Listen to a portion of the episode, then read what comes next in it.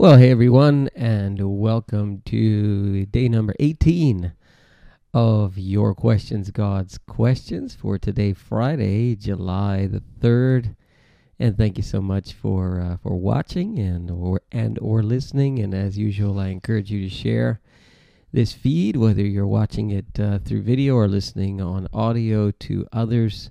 Boy, we've tackled uh, 17 questions so far. They're all excellent questions and uh, today we're going to do number 18. So we still haven't gotten to God's questions. And believe it or not, He has a lot more questions of us than we do of Him. Uh, if you look at the ratio of questions that people ask in the Bible to God and questions that God asks to people, it's uh, He has a lot more questions of us. So we'll get into those soon. But uh, today I wanted to uh, do the questions very common in people's minds, and that is why are there so many different versions of the Bible? I mean, wow, if you are new to the Bible and you try and find a version of the Bible to read, what version are you going to read? There's like dozens and dozens of them. Which one's better? Why are there so many? How come there can't just be one?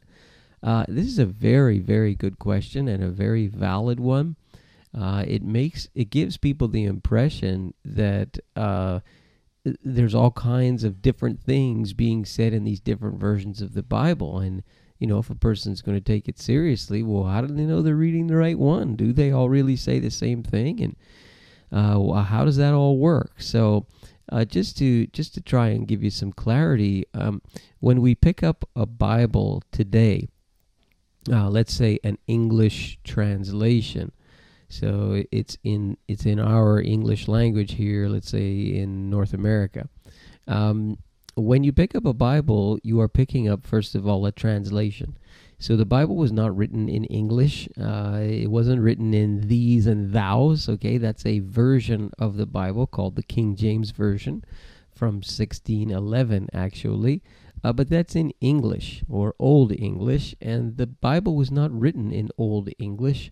The Bible wasn't written in English. The Bible wasn't written in French. The Bible was written in Hebrew, in Common Greek, at least Common Greek of that time, and a little bit of the Old Testament is actually in Aramaic, which is almost a dead language. You have to watch Mel Gibson's movie, The Passion of the Christ, if you want to hear a little bit of Aramaic.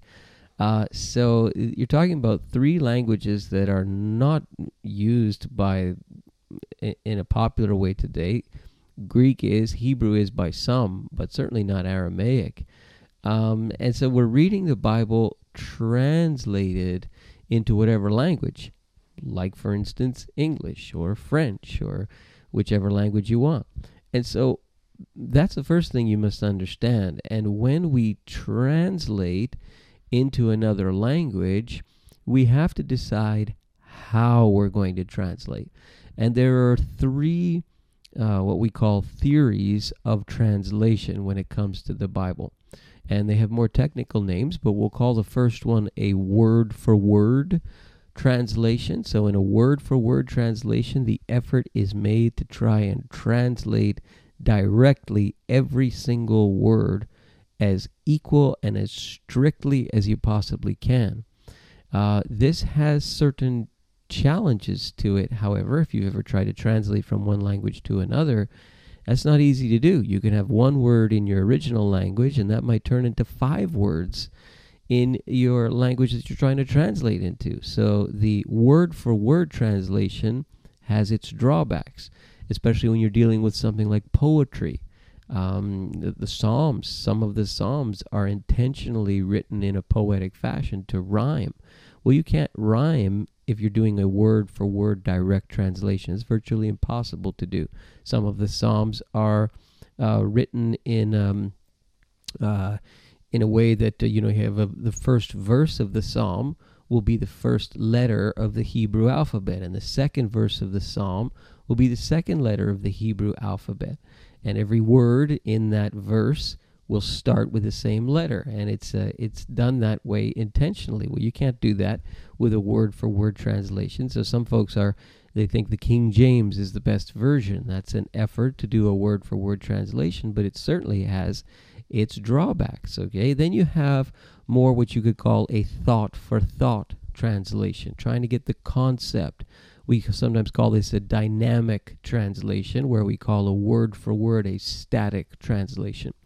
And a dynamic translation is is great as long as you understand that you're reading a dynamic translation. So the words that you're reading are not an effort to make a word for word translation. It's going after the thought, the concept, and a, a, translation like that might take a stab at, at trying to imitate the poetry, uh, for example, uh, in, in the Psalms. Uh, or some of the Psalms. And then you have a third theory of translation that's a paraphrase.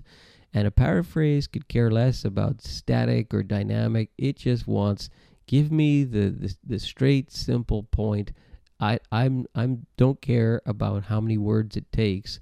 I want to understand what's being said in my uh, uh, terminology, in my understanding, in the modern type of terminology that I live in today. So it's paraphrased into expressions and idioms, etc., that are used today.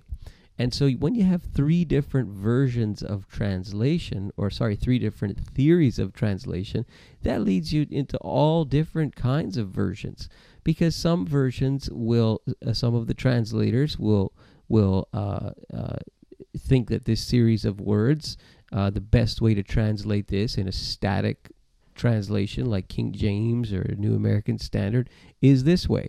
While another group of translators might say, well, we think it should be the other way. And uh, in the end, however, they generally say exactly the same thing. I mean, there's slight variances and slight differences, but these are really, really minute. So you shouldn't be intimidated or mm, scared away from the Bible because there's so many versions of the Bible. Uh, that's actually a good thing, and I would recommend to you to read one of each, and you can do that for free nowadays uh, on the YouVersion app, Y O U version and uh, I would recommend to you the New International Version as a a um, a dynamic type of version. I would recommend to you the New American Standard Bible as a a good uh, static translation. King James is also good, but it's in Old English. So if you like thees and thous, okay. But New American Standard is also quite strong. And for a paraphrase, I would recommend to you uh, the Message and uh, you should read all three because when you're reading a given passage and you don't understand it, try reading it in the different versions, and that's going to help you. You don't have to be a Bible scholar to do that. Okay, uh, but don't be intimidated by it. The only version I would tell you to stay away from, at least at this point, would be the New World Translation because that is a translation done by the Jehovah's Witnesses and the Watchtower, uh, and it is intentionally translated to um, reject the deity of Christ and the Trinity and heaven and hell and some of the the uh, historic doctrines of the Christian faith. Okay, so I would stay away from that one, but all the other ones, you're you're going to get a very good understanding of what God is trying to say through His Word, the Bible. So I hope that that uh, that clarifies it a little bit for you.